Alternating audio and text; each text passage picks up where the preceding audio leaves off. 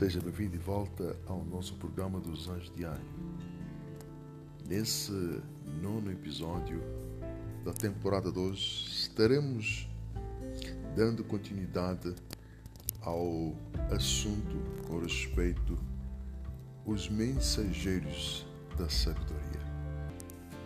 E hoje vamos entender como são os verdadeiros mensageiros, mas na outra tônica, que é concernente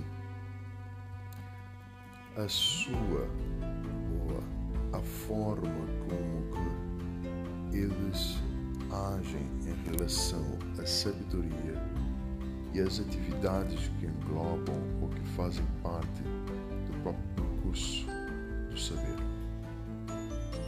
Há sim uma clara diretriz que nós precisamos encarar. Mas é, não é só enxergar e depois ah, permitir que venhamos andar pelas mesmas veredas. Quando nós olhamos para muitos ah, na liderança hoje,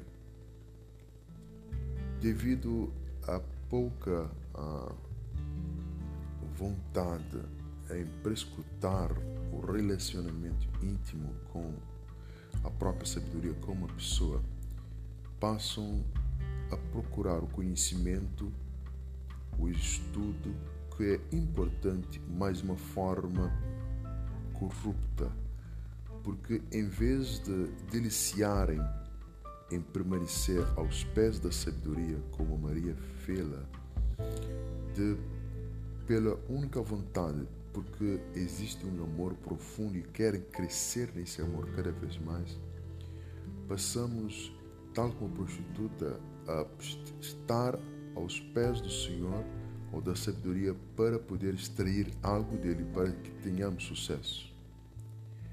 Passamos, na verdade, a olhar para as suas mãos, a apoderar do que lhe pertence ou fazer uh, formas indutivas para extrairmos uh, benefícios para nós. Esse uh, sentimento ou forma ardil, astuto, que também está dentro da arte da prostituição, é um engano e também é uma errança atâmica. Em Gênesis capítulo 3, nós podemos ler isso que no versículo 8 diz: Nessa altura aperceberam-se de que o Senhor Deus percorreu o jardim pela frescura do entardecer e o homem e a sua mulher logo se esconderam do Senhor Deus por entre o arvoredo do jardim.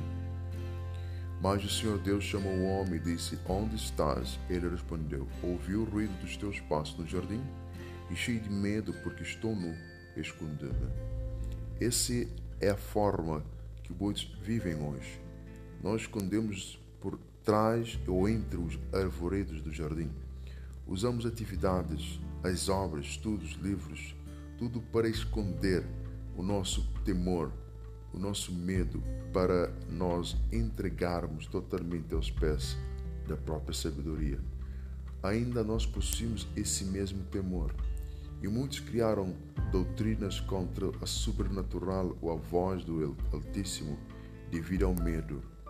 O homem, por causa dessa herança adâmica, nós criamos formas cada vez para distanciarmos e achamos que as nossas obras, as nossas atividades é, são a, a fome que o Eterno Sol carece, mas na verdade é a nossa forma uh, fria que criamos para distanciarmos da Sua presença.